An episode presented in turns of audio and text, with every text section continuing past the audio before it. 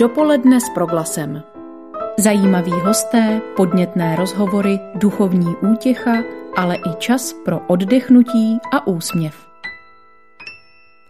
Nikdy není snadné, když do života vstoupí smrt. O to složitější a náročnější situace to však je, když odejde z rodiny maminka či táta dětí.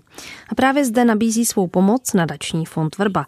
Založen byl 12. května 2016 spolkem zpátky do života jako unikátní projekt. Jeho posláním je především praktická pomoc v ovdovělých rodinách s dětmi.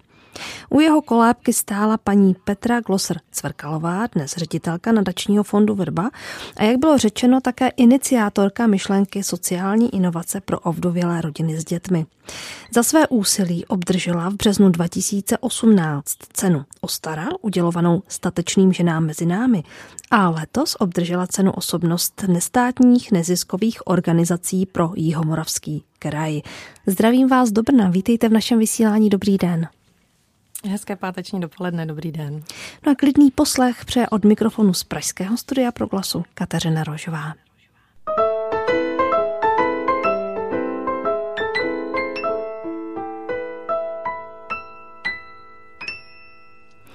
Tak začněme už u samotného názvu. Proč právě vrba? Tak vrba jako strom se úplně skvěle adaptuje na nové podmínky velice dobře uh, roste, při, přirůstá a je v naší společnosti také symbolem smutku, ale i zpovědi, udržení tajemství. A mimo jiné i odvar z lístku vrby je léčivý, stejně jako my, doufám, jsme léčiví pro naše klienty. A je to i taková jakoby zkratka, kde naše V Eh, vlastně vystihuje, pro koho tady jsme. Jsme tady pro vdovy a vdovce. Eh, R je tam zástupem té reality, která do těch rodin vstupuje. Eh, písmeno B zastupuje balanc, který je důležitý, aby i prostřednictvím nás ta rodina nabila s novou situací.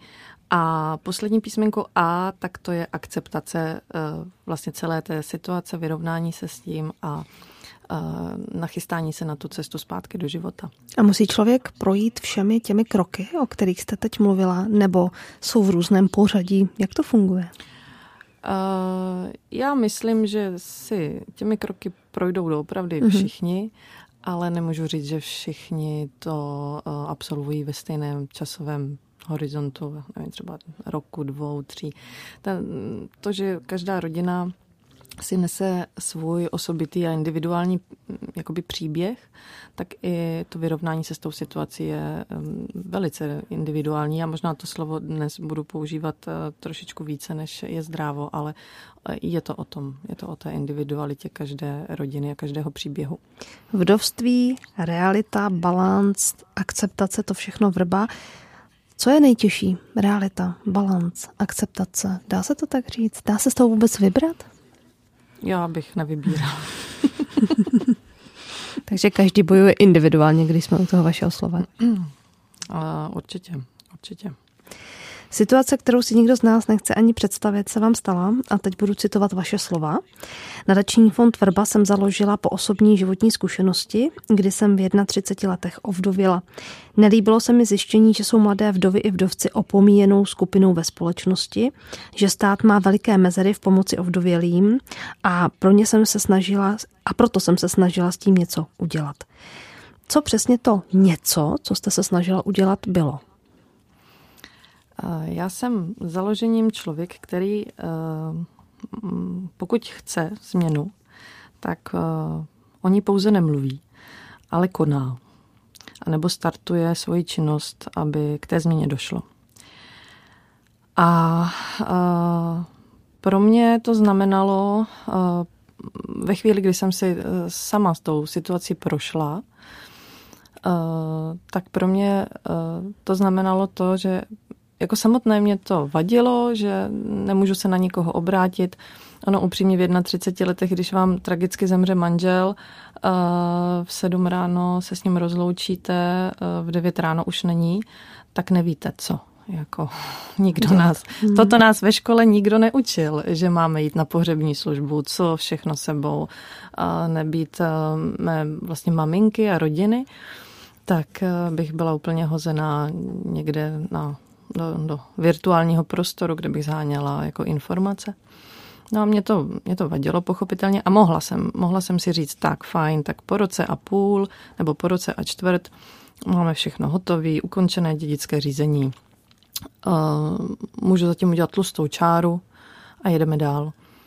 Mm, musím říct, že jsem s tou myšlenkou doopravdy koketovala, protože ta chuť se vrátit zpátky do života, být zase normální, i pro to okolí je veliká ale to, ta životní zkušenost toho ovdovění v takhle k mladém věku a já si, jsem, si myslím, že to není jenom o tom věku, že to opravdu o tom prožitku, tak eh, mě natolik změnila jako osobnost, jako člověka, eh, že jsem s tím nemohla eh, v klidu usínat. Takže jsem si řekla, tak to se musí změnit.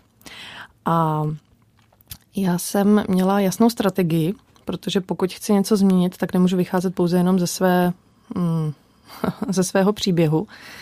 A, a tak jsem oslovovala vdovy a vdovce, kteří už tuto zkušenost mají třeba 15-20 let za sebou. Mě zajímalo, aby jsem dostala relevantní výpověď o tom, kde vidíte nedostatek té pomoci a kde jsou teď v tuto chvíli a kde si myslí, že by byli, kdyby jim bylo pomoženo v té a té oblasti.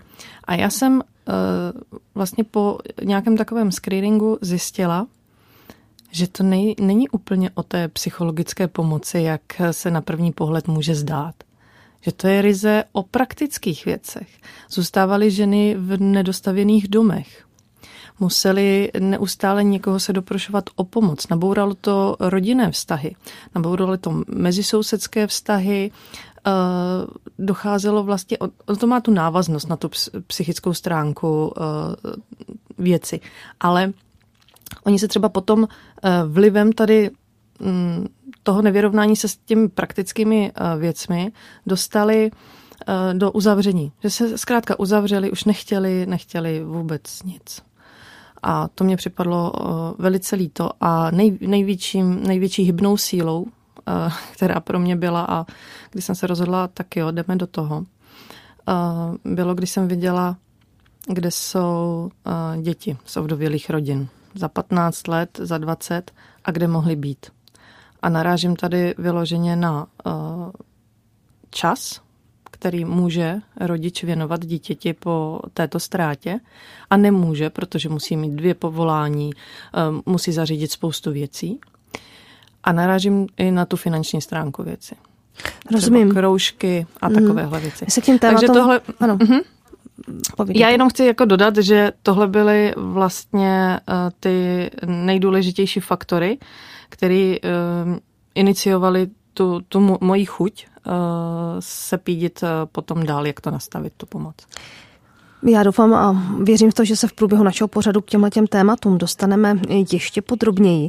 Nicméně, když se pořád ještě vrátím k té vaší zkušenosti na ten úplný začátek. Vy jste říkala, že jste dělala jakýsi screening po vdovách, vdovcích a tak podobně.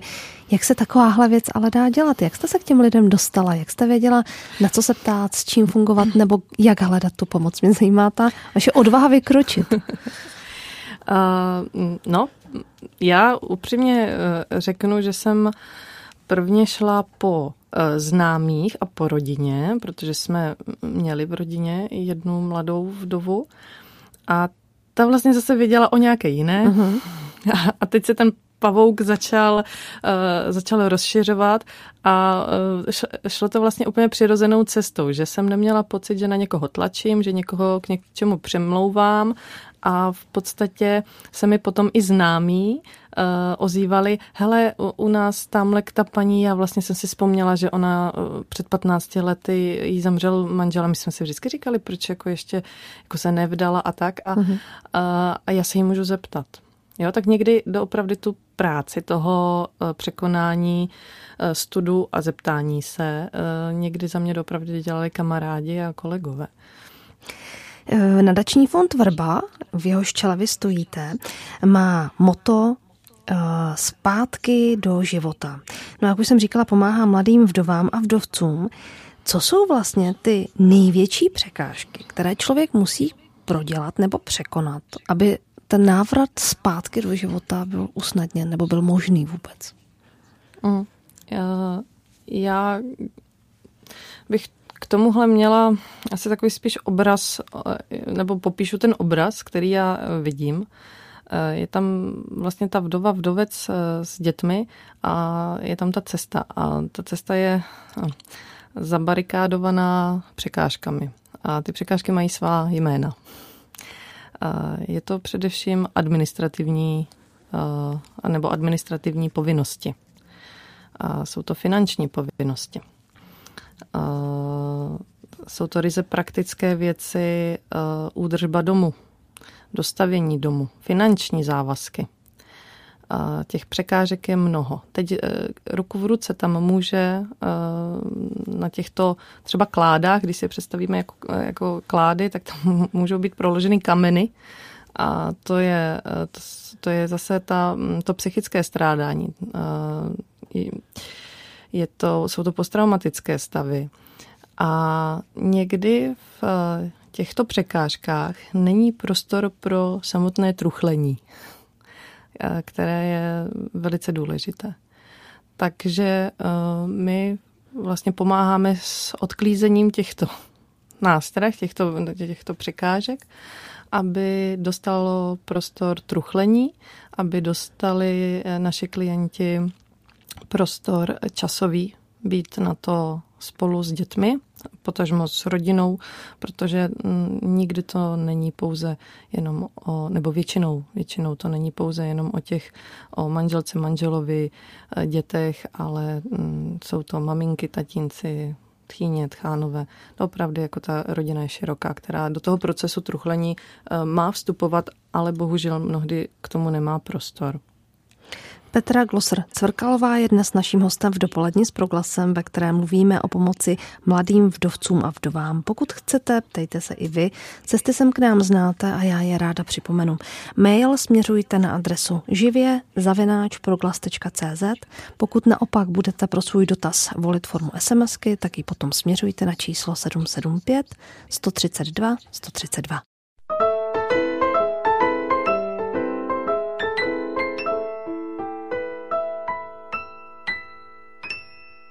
Posloucháte dopoledne s proglasem. Dnes je naším hostem paní Petra Gloser-Cvrkalová, ředitelka nadačního fondu Vrba a iniciátorka myšlenky sociální inovace pro ovdovělé rodiny s dětmi. Vraťme se do té situace, kdy se člověku něco takového stane, jakože ať už náhle nebo možná i pozvolna prostě s přípravou přijde o svého životního partnera. Co v té chvíli můžete udělat vy jako vrba? Jak konkrétně můžete člověku pomoci? Pro nás eh, je nejideálnější, když se nám eh, klient ozve co nejdříve. Protože můžeme za prvé eh, ho uklidnit, spoustu mýtů vyvrátit a v tom klidu můžeme říct, co je v tuto chvíli nejdůležitější. Takže pokud bychom si představili nějakou modelovou situaci, že mi zavolá uh, klient, uh, včera večer mi uh, zemřela manželka, tak já pochopitelně se zeptám, jestli už mají, a to většinou už mají, vybranou pohřební službu a vlastně začneme vykládat o tom, co je do pohřbu a do vydání umrtního listu nejdůležitější.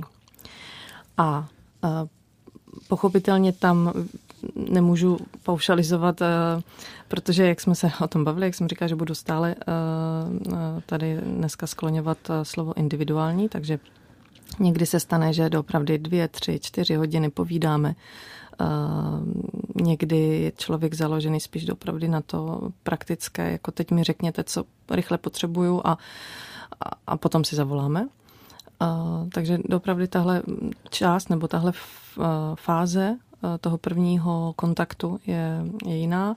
Někdy, ještě teda, když uvedu situaci před pandemí, tak to bývalo tak, že jsem sedla do auta a jela jsem do rodin hned následující den, protože to je pro nás prioritní zasáhnout včas. No a následně potom přichází z mé strany mm, to jakoby ten předání toho seznamu, co je důležité po vydání umrtního listu zařídit, kam je důležité zajít. My máme i některé formuláře, které by dostali na úřadu a zase by museli si ho někde potvrdit a zase zpátky na úřad, tak mm-hmm. my je mhm. máme u nás. Takže já už jako s nimi jedu do rodiny, tím šetříme návštěvy i těch úřadů. Pro nás je to velice důležité, protože e, naši klienti jsou mnohdy rodiče, kteří mají malé děti, e, doopravdy od narození. Máme mezi klienty i vlastně rodičky, čekatelky. Jo. Takže my je vlastně připravíme na to, co je čeká, ale s ohledem na to, aby ty návštěvy úřadů byly té četnosti co nejméně, co se stýká jejich strany. Uh, když se když je to v našich silách a klienti se pohybují v rámci jeho moravského kraje nebo Vysočiny, tak eh, doopravdy se stává velice často, že nám třeba vystaví plnou moc a kde můžeme, tak eh, to vyřídíme za ně. Právě s ohledem na to, že není naším cílem eh, tahat naše klienty v této fázi vlastně smutku, zármutku po úřadech. Takže to je v první řadě to zajištění toho praktického, té praktické stránky, nové zkušenosti životní nebo situace. Na to je v podstatě nabaleno i takové povídání o tom, co je čeká třeba v rámci dědického řízení, na co mají být připraveni. Máme své partnery e, i v řadách e, realitních agentur. E, můžeme doopravdy jim pomoci s ledasčím. Ty informace doopravdy my aktualizujeme dvakrát ročně, dotazujeme příslušné úřady, jestli se něco nemění, jestli není nový formulář, aby jsme byli stále aktuální. A to není bohužel jenom jeden úřad, těch úřadů je více a více. Podmínky se mění, strategie vůbec podpory ovdovělých rodičů se mění. Takže doopravdy naše, naše taková priorita je, aby jsme podávali informace, které jsou čerstvé, které jsou aktuální aby jsme šetřili ten čas, který oni, eh, nebo naším přáním je, aby rodiče ho využili eh, na, na tu situaci nebo na tu, na tu akceptaci z eh, té celé situace s dětmi. No a já, když přijedu do té rodiny a vlastně načtu celý ten jejich příběh, jakoby na, na, nasaju to, co oni potřebují, jak vůbec žijí, co je pro ně priorita, tak eh, potom nabízím další podpůrné naše eh, programy nebo, mm, jak to mám říct, projekty. A eh, těmi jsou třeba například naše vrběnky, což jsou pečovatelky, neboli chcete chůvy, které právě řeší mnohdy v rodinách zdravotních sester, státních úřednic, takový ten čas, jakože aha, manžel přece v pondělí a ve středu eh, převáděl dítě z družiny do kroužku. Ono je to přes celé město a teď já jako nemám komu tady říct. Mm-hmm. Takže jako naše práce je sehnat, zařídit eh, a ideálně zafinancovat, pokud opravdu ta rodina nemůže nějakým způsobem eh, vynaložit nějakou spoluúčast. Takže to jsou vrběnky. Pak eh, řemeslníci, pochopitelně po nich je velká, velká poptávka, protože rozestavěné domy jsou, bych typla v třetině našich příběhů. Na druhou stranu, když nám zůstávají tatínci mladí, kteří úplně neřešili domácnost, tak mnohdy ani neví, jak Stejný se zapíná problém, že? Hmm. pračka, sušička, neumí uvařit, takže tam nastupují naše hospodyně. Tak eh, vlastně od letošního roku Eh, díky spolupráce s naší eh, psychoterapeutkou Lucí, tak poskytujeme i své pomocné skupiny. Byla po nich velká poptávka právě v době lockdownu, což bylo velice pochopitelné a pokračujeme v, i v onlineových své pomocných skupinách, i v těch fyzických. Plánujeme své pomocné skupiny pro děti tady na Brněnsku, protože pokud dobře víme, tak své pomocné skupiny pro děti se ztrátou dělají pouze naši kolegové ve Vigvamu v Praze. Takže bychom rádi chtěli dát tento prostor a možnost i vlastně tady v Moravě. A co a z čeho já mám největší radost, tak je moje myšlenka komunitních setkávání, které se jmenují Setkání pod vrbou. Začínali jsme pouze na nějakých osmihodinových setkáních a v tuto chvíli nebo v těchto posledních dvou letech už jsou to víkendová setkání a z toho mám obrovskou radost, protože to má asi největší, největší dosah, největší přesah, protože si představte, že v pátek se vám do nějakého pěkného místa nalodí 12-13 rodin s dětmi a každá ta rodina je někde jinde, i časově. Někdo čerství, někdo tři roky po, ale mají jedno společné a to, že chtějí jít zpátky, nechtějí se vrátit zpátky do života a ten, a ten motor aby jejich děti prospívaly a nějak to trauma využili a aby je to posílilo, tak aby to zvládli jako komunita, tak to je, to je veliké. A teď nás čeká jedno předvánoční a doufám, moc doufám, že se uskuteční. A mám z toho obrovskou radost, protože to, to, tolik, tolik naděje a tolik pozitivní energie, co my tam zažíváme, a legrace, to vůbec není, jak by si někdo představil, že se tam sejde 14 vdov, vdovců a tam pláčou si na ramenou. Vůbec ne. Ty příběhy jsou krásné, každý se s tou situací nějakým způsobem jakoby porovnal, Uh, sdělí si tam ty příběhy svoje, sdělí si svý postoje, jak to řešili. Mm, je to, je to vážně jako krásný projekt. No a mimo tady mm, tyto jakoby stěžení projekty máme pochopitelně jiné, ehm, třeba v době prvního uzavření eh, škol, vůbec eh, základních, středních, vysokých, tak eh, jsme díky daru rozesílali notebooky do rodin, kde jsme viděli, že opravdu nezvládají děti školní výuku.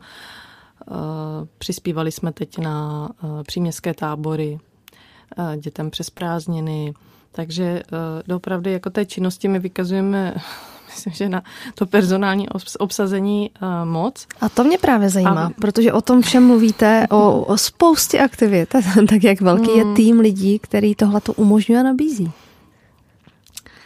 Uh, já myslím, že to, že to dobře funguje a že máme takový uh, dosah a přesah hlavně uh, té pomoci je v tom, že uh, mě bylo dáno dobře věci zorganizovat. Mám asi vyvinutější organizační schopnosti než někdo jiný.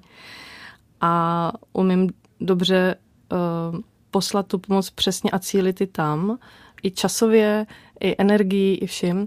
Takže uh, když teď se nad tím zamyslím, a jako ředitelka bych to měla vědět úplně přesně, ale ono tím, že se nám mění třeba vrběnky uh-huh. právě po, uh, protože uh, vycházíme vstříc poptávce a nevždy v tom kraji se nám uh, podaří někoho takhle rychle najít, tak já myslím, že teď aktuálně máme 8 až 10 Mm,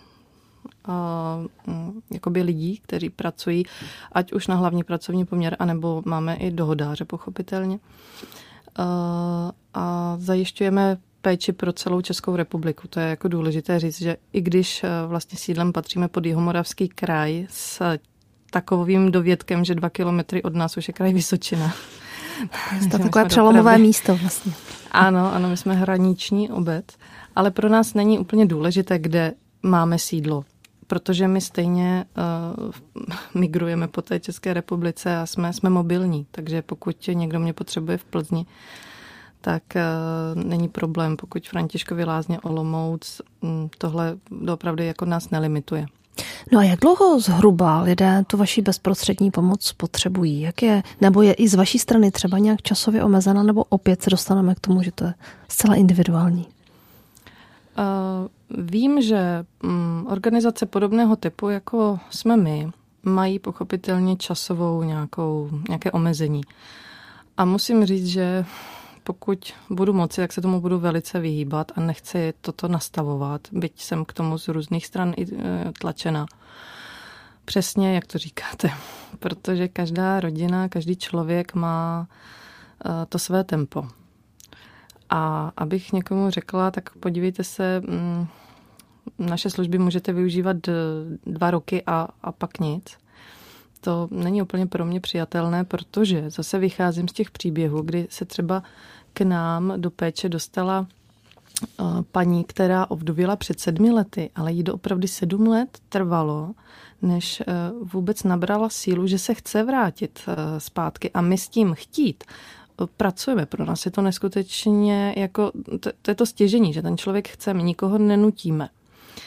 Uh, protože pokud budu někoho nutit, uh, zavolejte nám, my vám pomůžeme a, tohle, a on sám nebude chtít, tak ta práce nebude nikdy plodná. Takže um, já bych nerada to paušalizovala. Máme třeba paní, s kterou doopravdy pracujeme pět let. A letos to vypadá, že už je nastavená se svými dětmi i s novým partnerem uh, jakoby lehce nás opustit. Uh, ale tím, že už jsme si navázali i takové jako přátelství, tak říká, no a, a můžu aspoň za váma na to setkání jako přijet a, a, jo, a je to krásně. Proč já bych někoho limitovala tím, že splnila si cíl, jsi zpátky, tak nazdar. To, to já nechci, to já nechci. Ale můžu říct, že třeba ta Eh, intenzivní práce s novým klientem je na 6 týdnů. Eh, v podstatě říkáme, je takové šesti nedělí a je to doba většinou, kdy se ozve notář do šesti týdnů, zhruba asi tak jako vyzvou k předběžnému šetření a my za tu mm, dobu bychom už měli mít zvládnuté všechny administrativní povinnosti No, ale doopravdy říkám, ne, ne, nerada bych to paušalizovala, nemám Rozumím. to ráda. Rozumím. Hmm. Povídáme si dnes o nadačním fondu Vrba, který prakticky pomáhá v ovdovělých rodinách s dětmi. Pokud chcete, položte svůj dotaz i vy, živě zavináč proglas.cz nebo číslo 775 132 132 pro vaše SMSky. Dopoledne s proglasem. Mladým vdovám a vdovcům pomáhá nadační fond Vrba a v jeho čele stojí paní Petra Gloser Cvrkalová, která je dnes naším hostem v dopoledni s proglasem. Bavili jsme se o všem tom, co váš nadační fond Vrba nabízí a není toho málo. Leckoho tedy jistě napadne. Jsou vaše služby dostupné? Budu na ně mít, pokud bych je potřebovala? Určitě, protože naše služby naši klienti neplatí. Vychází to doopravdy z eh, reality, s kterou se setkáváme. Eh, do, myslím si, že kdybychom spoplatnili tyto služby, tak eh, by se na nás neobracelo tolik klientů. A není to ani v nějaké etické politice naší organizace. My chceme být v podstatě pro všechny a pokud nazná klient, že jsme mu byli přínosem, a že bez nás by ta, mm, ta pomoc nebo ten návrat zpátky do života mm, byl obtížnější a má možnosti a má prostředky, tak pochopitelně eh, se nebráníme tomu, když eh, nám nějaký dar pošle. A stává se, rozhodně se to stává a my jsme za to velice vděční a vlastně nám to ukazuje, i že touto cestou to jde. Nemusíme úplně eh, Eh, říkat ne, ne, ne, my přijedeme, až nám zaplatíte. To ne. To tak jak si tady z druhé strany vybíráte na svou činnost, nebo kde získáváte finanční prostředky pro to, abyste mohli dělat to, co děláte? Na jedné straně, pardon, na jedné straně je to uh, pomoc od Eh, krajů.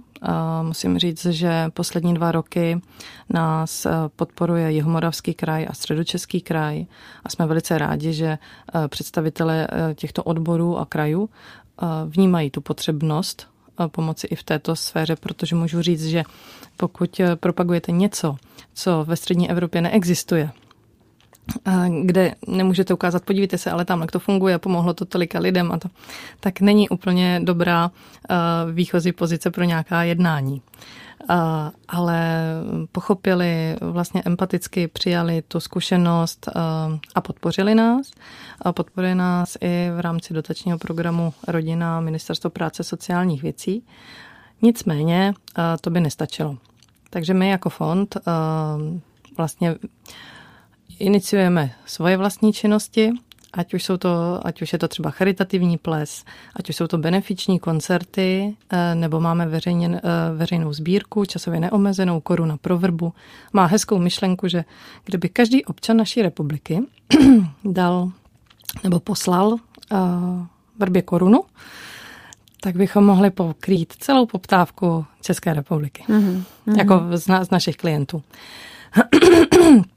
No, ale eh, v tuto chvíli, posledních týdne, no vlastně dvou, dvou týdnech, máme velikou radost, protože jsme eh, se pustili do něčeho, co není úplnou novinkou eh, pro jiné organizace, dělají to téměř, bych řekla, všechny. A my jsme nafotili charitativní kalendář. Ten charitativní kalendář má podtext Život je krásnější, když máš svoji vrbu.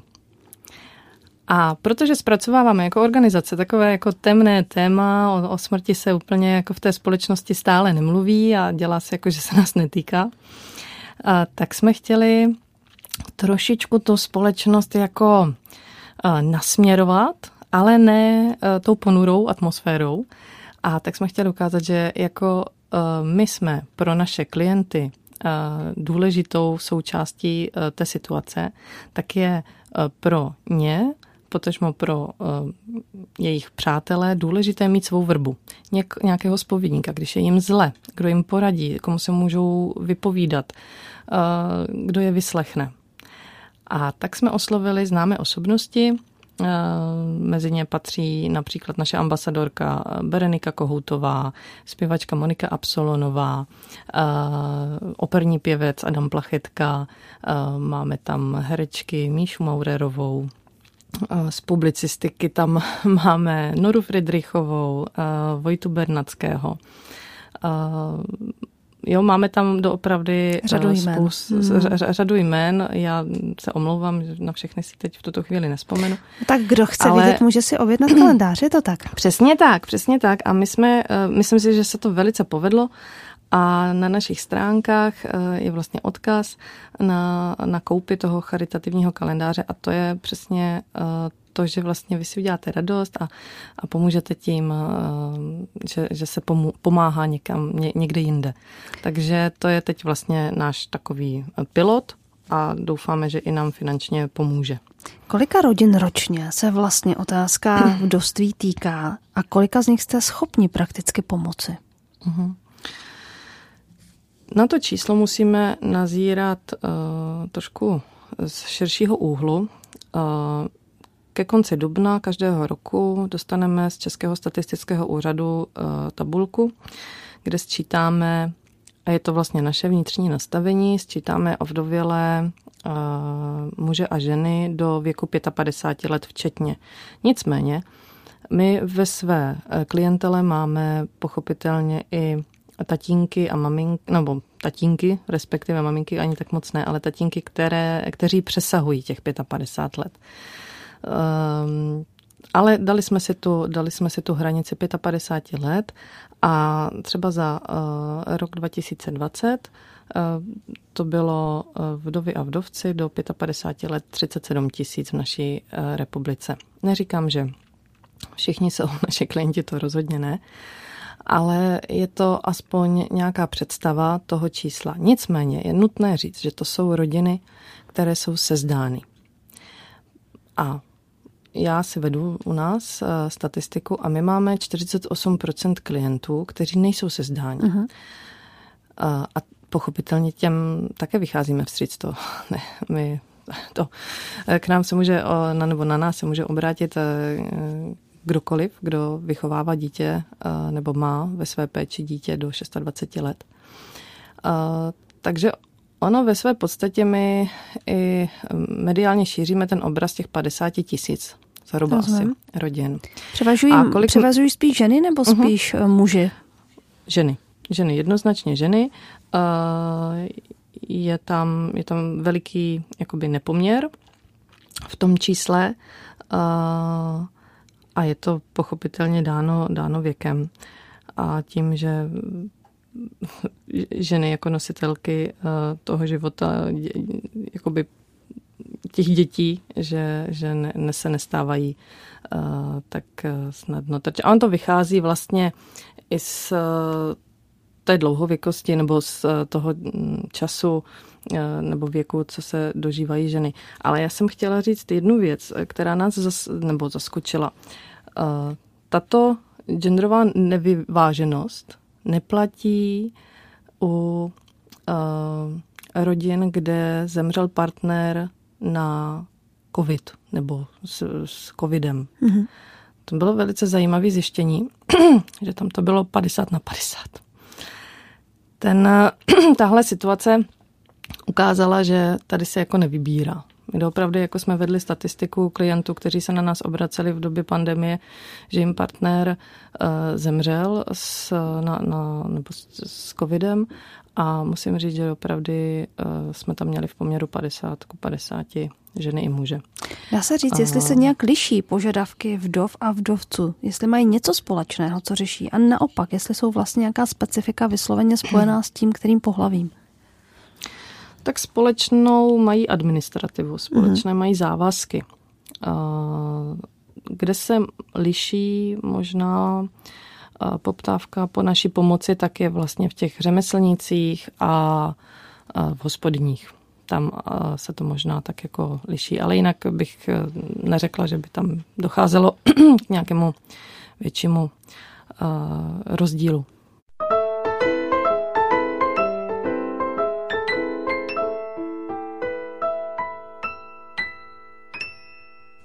Bavíme se o pomoci těm, kteří přišli o životního partnera, zůstávají na svůj život sami se svými dětmi a všude tam vy přicházíte nebo snažíte se přicházet, vstupovat a pomáhat.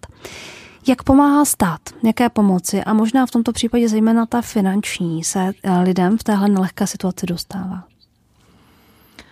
Co se týká uh, finanční pomoci od státu, tak uh, naši klienti, kteří jsou sezdáni, tak mají uh, za určitých podmínek uh, nárok na vdovský či vdovecký důchod.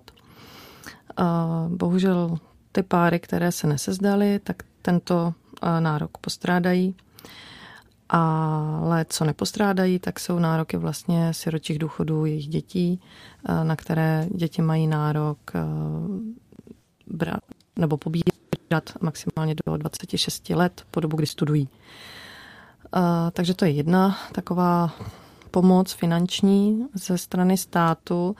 Pak by se dalo říct, e, že náš dávkový systém je dobře nastaven a mm, může využívat, e, mohou využívat lidé v nouzi i e, třeba příspěvky na bydlení nebo příspěvky na děti. Nicméně musím říct, že v řadě případů je realita trošku jiná, protože v našem státě se vám uh, siročí i vdovské důchody přičtou do příjmu. Tím pádem i žena, pokud je na rodičovské dovolené a má uh, vlastně dvě děti, které pobírají siročí důchod a ona pobírá vdovský důchod, a, nebo i nepobírá, on to tak jako vychází, tak uh, vlastně pře, překročí to životní minimum nebo tu, tu nastavenou laťku, kterou, kterou si každý rok stanovuje eh, Ministerstvo práce sociálních věcí a nemá nárok na to eh, požádat si, nebo ne, nedostane tu dávku. A nebo ji dostane v, v menší části. Takže někdy dochází i k tomu, že si říkají, tak dobře, já jsem teď přece v nouzi a potřebuju mm, pomoc eh, a najednou zjistí v tom čtvrtletním jakoby eh, vyúčtování, které předkládají na úřad práce, jim jako přijde zamítavá odpověď, že doopravdy příspěvek na dítě nedostanou.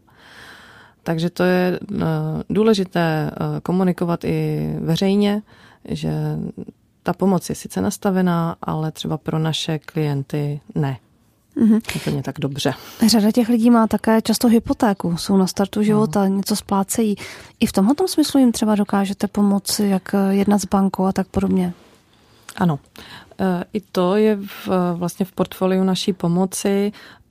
Musím říct, že výhrou je, pokud ty mladí lidé mají hypotéku pojištěnou, tam pochopitelně doopravdy jako dochází k plnění ze strany pojišťovny v plné výši, to je super, ale pak máme řadu těch, kteří nemají hypotéku pojištěnou, takže s tím zase naše finanční poradkyně může poradit a někdy pomáháme poslední rok trošku více, než je, než je zdrávo, nebo než by jsme chtěli, tak s, s nastartováním veřejných sbírek, třeba na určitou rodinu, na určitý příběh.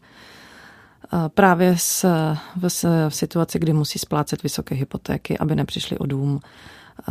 Ta, ta situace bytová je velice těžká a já sama jsem před 14 dny vlastně zachraňovala dvě maminky na ulici. A musím říct, že to byla pro mě neskutečná zkušenost a impuls pro jednu velikou, velikou, úplně největší věc, kterou asi Vrba um, bude zažívat v následujících pěti letech. Takže mě to v hlavě pochopitelně nastartovalo uh, nový projekt. A uh, to je jenom jako, že se něco chystá, chci mhm. říct, ale je důležitý pro nás i Eh, osvětově šířit právě tyto informace eh, lidem, kteří nejsou naši klienti, ale například eh, muž dělá adrenalinový sport, je horolezec nebo lítá nějakým ultralehkým letadlem. A my se setkáváme právě s tím, je, já kdybych věděla, že je tak důležitý se, se vzít, tak já bych to udělala. My jsme neměli překážku, my jsme si jenom mysleli, že je to papír a najednou zjistí, že nedědí, že všechno dědí děti a že nemá nárok třeba na tu pomoc od státu, což je vdovský důchod. A tak my jsme si říkali, že i tomuhle půjdeme naproti a tak eh, jeden z našich projektů je buď připraven, zaskočen. Je to seminář eh, v, ve spolupráci s advokátní kanceláří a teď aktuálně 16.11. Eh, jeden bude probíhat v Brně. Všechny informace se dozví veřejnost na našich stránkách www.nadačnífondvrba.cz a může se do toho doopravdy přihlásit kdokoliv, koho to zajímá, jestli zrovna jeho rodina je připravená pro tuto situaci životní a doopravdy naši právníci jsou otevřený všemu, takže zodpoví kde jakou otázku. Zeptám se ještě z druhé strany, pokud nás teď poslouchá někdo, kdo by vám naopak rád nabídl svou pomoc tak eh, koho hledáte nebo o jakou pomoc stojíte?